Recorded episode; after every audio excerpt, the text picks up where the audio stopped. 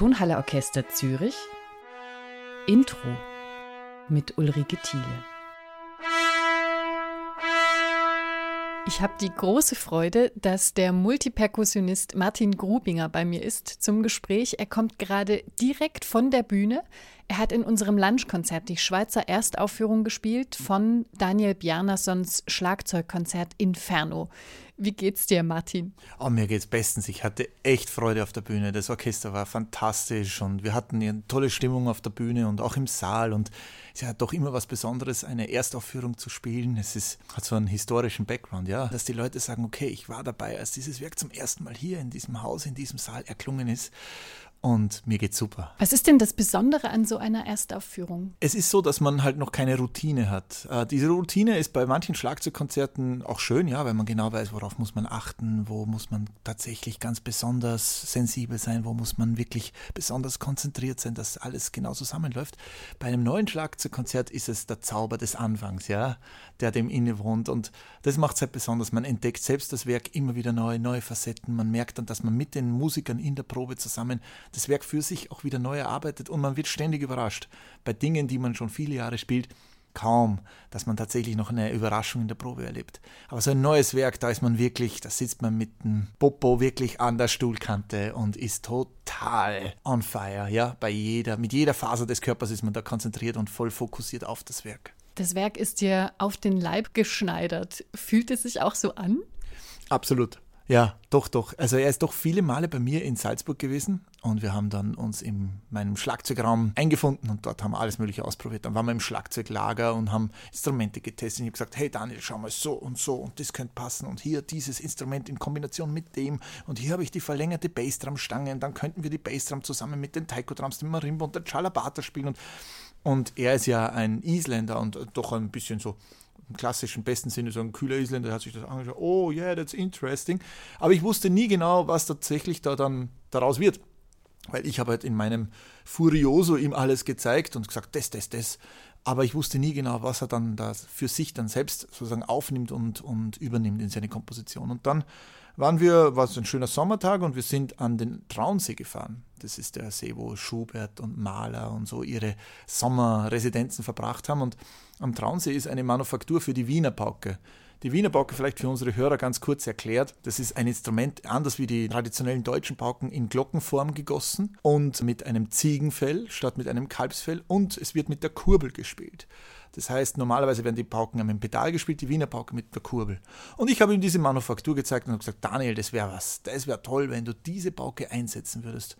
Ja, und so haben wir uns nach und nach herangearbeitet und ich fühle mich schon irgendwie auch ein bisschen so als als zweiter, dritter, vierter, fünfter Vater, ganz weit hinter dem Komponisten dieses Werks auch, ja. Er ist nicht der Erste, der dir was auf den Leib geschneidert hat. Du hast es gerade schon gesagt, es ist der Zauber des Anfangs, aber was ist der Unterschied zu den Repertoirestücken, wenn man das heutzutage jetzt nach 20, 25 Jahren so sagen kann? Was ist der Unterschied? Die Komponisten sind mit uns besser geworden, mit uns Instrumentalisten, ja. Äh, man muss sagen, dieses Instrument ist ja in, als Soloinstrument 30 Jahre alt. Ja. Evelyn Glenny war eine Pionierin, die ganz Großes geleistet hat. Peter Sadlo, äh, ein paar weitere Kollegen.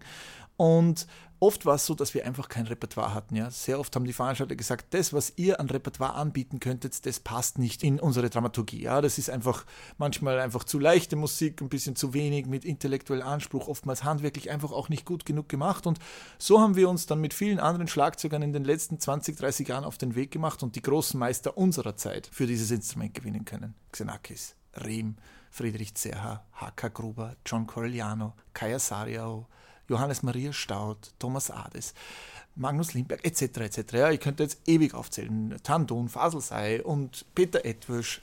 Und all diese Komponisten haben sich mit uns weiterentwickelt, weil sie mit uns zusammengearbeitet haben. Und so muss man sagen, ein Schlagzeugkonzert im Jahr 2022 klingt ganz anders und sieht ganz anders aus, auch in der Partitur, als eins aus den 80er Jahren. Und so sind wir gemeinsam gewachsen. Und das macht ähm, ja diese Entwicklung aus 30 Jahren so besonders. Und besonders ist vielleicht auch die, die Klanglichkeit. Das ist eine neue Musik, die begeistert. Ist das auch Teil deiner Mission gewesen? Ja, ich finde auch, dass das besonders ist bei Werken wie Calvi Aho oder Bjarnason oder Zerha, dass es einen großen Und das ist schon auch wichtig. Man sieht die Partitur und sieht, okay, hier ist ein Meister am Werk. Ja?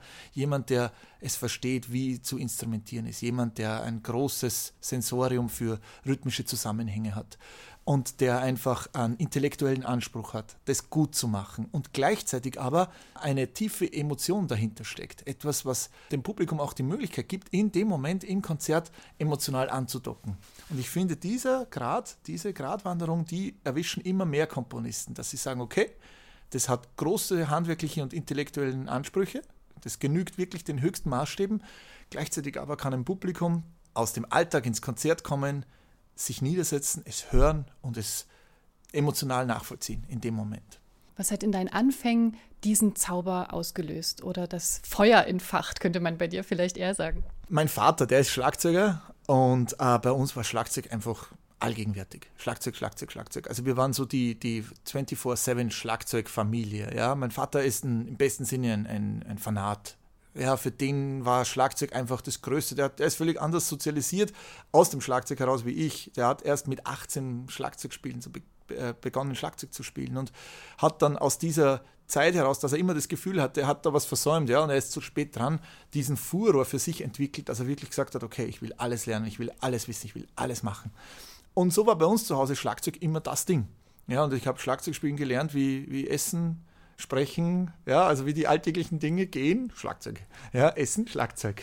Und ähm, so bin ich da reingewachsen. Ich habe viel Drumset gespielt. Wir haben dann zu Hause zu diesen ganzen Playlongs dazu gespielt, Led Zeppelin, Blues Brothers und so. Und das war alles mega cool. Aber ich bin halt auch Österreicher und in Österreich ist halt die klassische Musik ein Faktor. Und so habe ich dann zur klassischen Musik gefunden und dann mehr noch in die Sololiteratur und so hat sich das eigentlich, bin ich überall reingefallen. Das war nie ein Masterplan, sondern ich bin da eher so reingestolpert in ein Projekt nach dem anderen, ja. Also der Plan, Profi zu werden, war eigentlich ein organischer Prozess. Ja, zuerst wollte ich äh, Drummer in einer großen Band werden.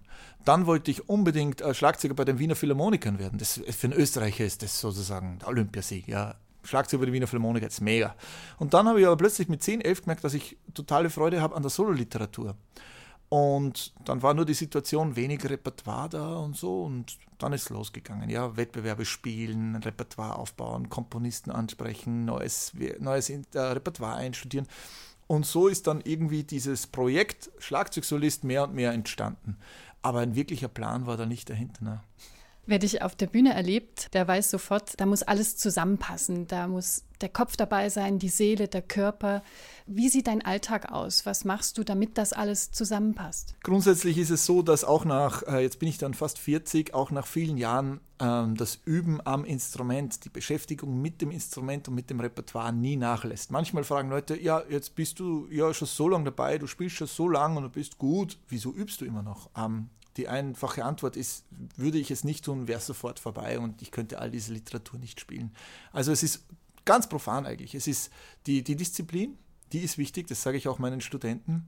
Ähm, das ist entscheidend, dass man eine gewisse Härte auch zu sich selbst hat, zu sagen, okay, es ist jetzt vielleicht nicht so toll, es macht nicht so viel Freude, aber ich stelle mich jetzt ans Instrument und konzentriere mich und arbeite an meinen Schwächen, an meinen Stärken, an meinem Repertoire, an meinem ich als Interpret, als Musiker. Dann natürlich das andere ist auch eine gewisse Begeisterung, ja. Die Leidenschaft einfach zu sagen, hey, das sind jetzt in der Tonhalle über 1000 Leute, die kommen jetzt da rein und jetzt will ich alles geben. Und zwar, ich hole das Letzte aus mir raus, dass die sagen, hey, Schlagzeugkonzert, zeitgenössische Musik, das war jetzt eigentlich ein schönes Erlebnis für mich. Das ist ganz wichtig, ja. Wir haben ja nicht das Sibelius Violinkonzert oder das Beethoven Violinkonzert oder die große Symphonie, die einfach auf Basis dessen, wie sie als Werke existieren, schon die Emotion auch in sich tragen, sondern wir müssen jeden Tag auf der Bühne unser Publikum gewinnen, überzeugen, begeistern und auch für uns und unser Repertoire einnehmen. Und das treibt mich an. Diese Leidenschaft zu sagen, wir sind immer noch da, um zu überzeugen. Wir, sind, wir stehen immer noch am Prüfstand. Wir sind immer noch als Schlagzeuger mit unserer Literatur, mit unserem Instrument auf Probe hier auf der Bühne als Solisten. Und diese Probe müssen wir, also diesen Beweis müssen wir antreten, dass es, äh, dass es gut und richtig ist, äh, auf uns Schlagzeuger zu setzen. Du hast den Beweis immer wieder angetreten. Trotzdem hast du den Entschluss gefasst, mit 40 ist Schluss. Warum? Weil sich das total richtig anfühlt und weil ich außerhalb der Musik halt auch noch Interessen habe und weil ich immer dachte, nein, ich möchte nicht ein ganzes Leben trommeln. Und es ist bei mir sehr früh losgegangen. Ich habe äh, eben Schlagzeug, ich kann mich nicht erinnern, wenn es losgegangen ist, weil es ist eigentlich immer losgegangen und die ersten großen Konzerte habe ich dann schon mit 15, 16 gespielt. Also ich mache es eigentlich schon seit 20, 25 Jahre in dieser Intensität und ich habe immer gesagt, ich möchte dann nochmal ganz was anderes machen und Geschichte studieren. Möchte raus und möchte diese Zeit als Schlagzeugsolist abschließen.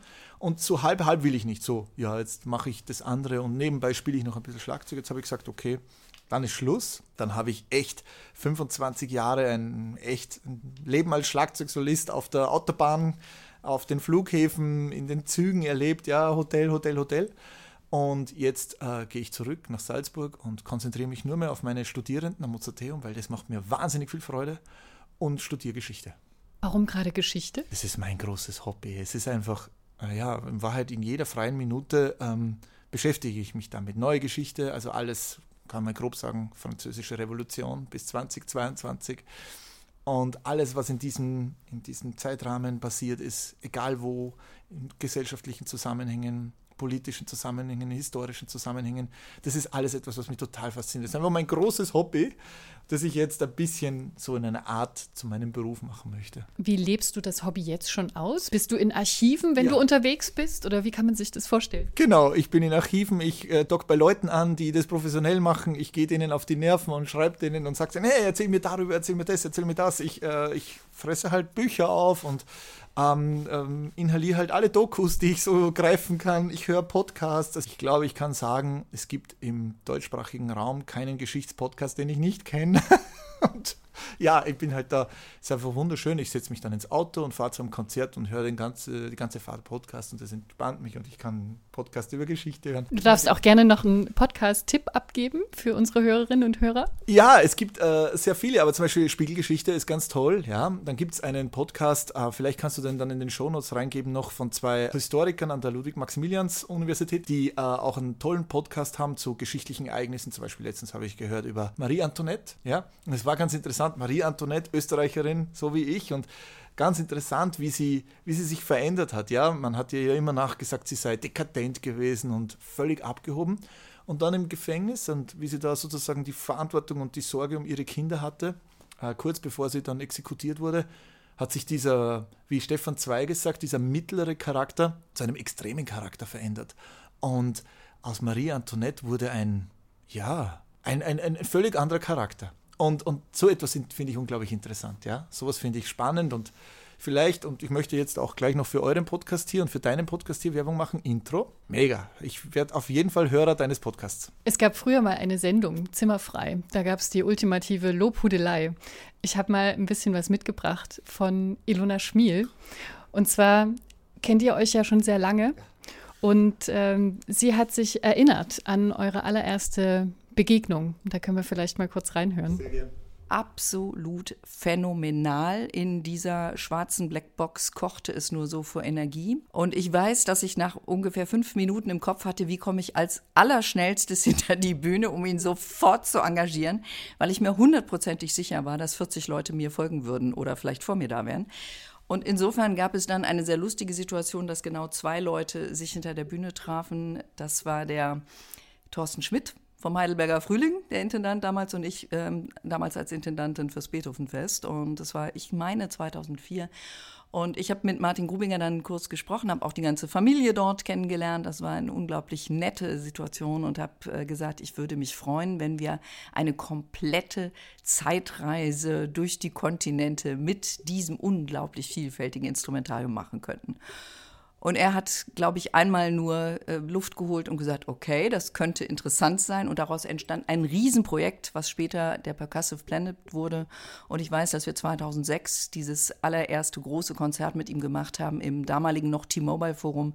Wir haben um 19 Uhr begonnen und waren um halb zwei nachts alle erschöpft und total glücklich. Und ich war mir hundertprozentig sicher, dass wie eine neue Zeitrechnung für ein bestimmtes Instrument begonnen hat. Denn diese Lust, diese Leidenschaft, diese Perfektion, aber auch dieses Grenzen noch überwinden zu wollen und alle um ihn herum werden von ihm angefeuert auf eine einzigartige Weise. Er verbessert alle um sich herum. Er hebt sie sofort auf ein anderes Level. Und das ist neben seinem ganz, ganz großen Können, seiner großen Menschlichkeit eine der wichtigsten Begabungen, die ich wirklich je gesehen habe. Für mich ist das ein Jahrhunderttalent. Ich bin der Meinung, dass auf diesem allerhöchsten Niveau, so wie er spielt, so wie er Grenzen auslotet, so wie er sich selbst geistig, aber auch körperlicher wirklich ausbeutet. Das macht er. Das macht er in der Vorbereitung, das macht er in jedem Konzert. Er gibt einfach nicht nur alles, sondern noch, noch viel mehr. Das hat eine natürliche Grenze. Und äh, ich denke, diese Entscheidung zu fällen, zu sagen, ich möchte aber nur so spielen und ich möchte nur so auf die große Konzertbühne gehen, mit den großen, mit den besten Ensembles, aber auch mit meinem eigenen Ensemble große Produktionen machen, das ist da ist eine bestimmte Grenze, die er sich setzt. Und ich finde, das mit ganz großem Respekt äh, muss ich sagen, dass er diese Entscheidung so jetzt gefällt hat. Und ich kann es nachvollziehen, dass man auf den Peak geht. Oh, das ist so nett. Ah, ich freue mich sehr, weil ähm, ich meine, ich habe jetzt lange vorher darüber gesprochen, warum ich aufhöre, aber Ilona hat es ja, perfekt zusammengefasst und äh, es war, wie Elona es erzählt, ja, ein historischer Moment gewesen. Und sie hat mir den ermöglicht. Sie hat völlig recht, es war in der Blackbox in München. Und die Leute waren, es war überschaubar dort im Konzert, ja. Es waren, war Ilona da und dann erinnere ich mich, eine, die Senta Berger war da, die Schauspielerin und Thorsten Schmidt, eben wie Ilona es auch erzählt. Und Ilona hat ja, das muss man ganz ehrlich sagen, äh, großen Anteil an dem, was ich, wie ich meine Karriere habe entwickeln dürfen. Weil sie hat die Tür für mich aufgestoßen. Sie hat gesagt, den holen wir jetzt. Aber nicht nur irgendwo versteckt in irgendeinem kleinen äh, Nebenschauplatz unseres Festivals, sondern den stelle ich mit sieben Stunden Programm ins T-Mobile Forum. Und das war genial. Die Ilona ist die äh, Mutter von Percussive Planet einem Ensemble, das sozusagen für mich alles bedeutet. Ilona hat äh, Schlagzeugkonzerte in Auftrag gegeben. Ilona hat äh, beim Beethovenfest die abgefahrensten Dinge mit mir gemacht. Die hat immer gesagt, okay Martin, ich bin neugierig, lass mal hören, was gibt's? Und dann hat sie gesagt, das machen wir und das machen wir. Ja, und super, und das machen wir.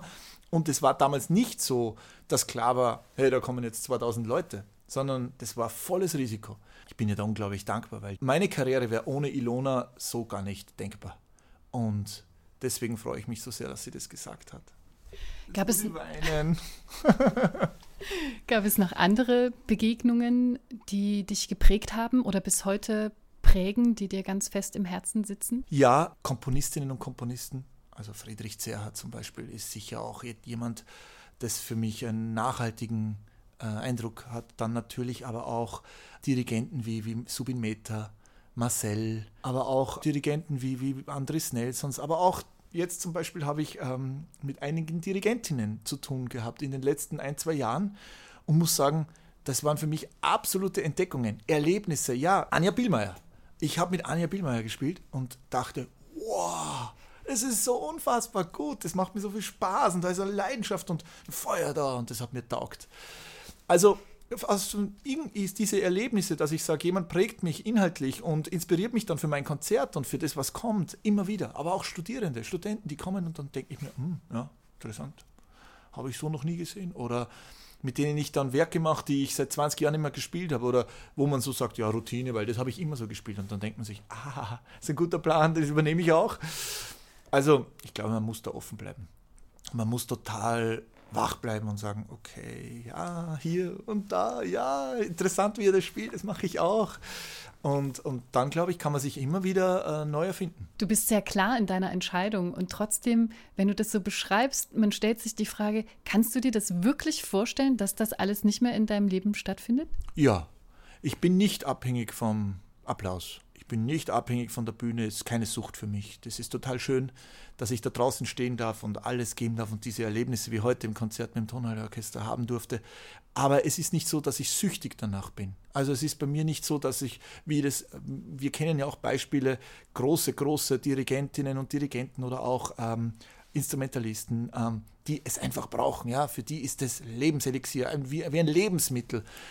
Nein, das bin ich nicht. Also ich freue mich auch auf die Zeit danach und ich will aufhören und sagen, okay, das war noch tatsächlich bis zum letzten Ton auf einem ansprechenden Niveau. Wir haben auch noch das Programm Schlag auf Schlag dieses Wochenende für Familien, für Kinder. Außerdem schwärmst du von deinen Studierenden. Was würdest du den Kindern gern mitgeben als Botschaft oder den Familien oder auch jungen Schlagzeugerinnen und Schlagzeugern, die nachkommen? Also ich glaube, vielleicht müsste man ein bisschen trennen, dass man sagen, wenn jemand, junger Bursche, Mädel oder die Eltern sagen, hey, ich möchte, dass mein Kind ein Instrument lernt, dann ist das Allerwichtigste Freude am Spiel. Ja, niemals Druck, niemals Zwang, niemals ähm, äh, sozusagen ein, ein, schlechtes Gefühl oder eine schlechte Stimmung bei irgendetwas, sondern immer die Freude ein Instrument zu spielen, in einem Ensemble zu spielen, in einer Band zu spielen, die Kids etwas entdecken zu lassen, sie zu inspirieren. Da ist auch natürlich auch dann wichtig, dass man einen Lehrer findet, der das macht, der einfach Freude dabei hat zu unterrichten, der einfach sagt, hey, das ist so cool und komm rein,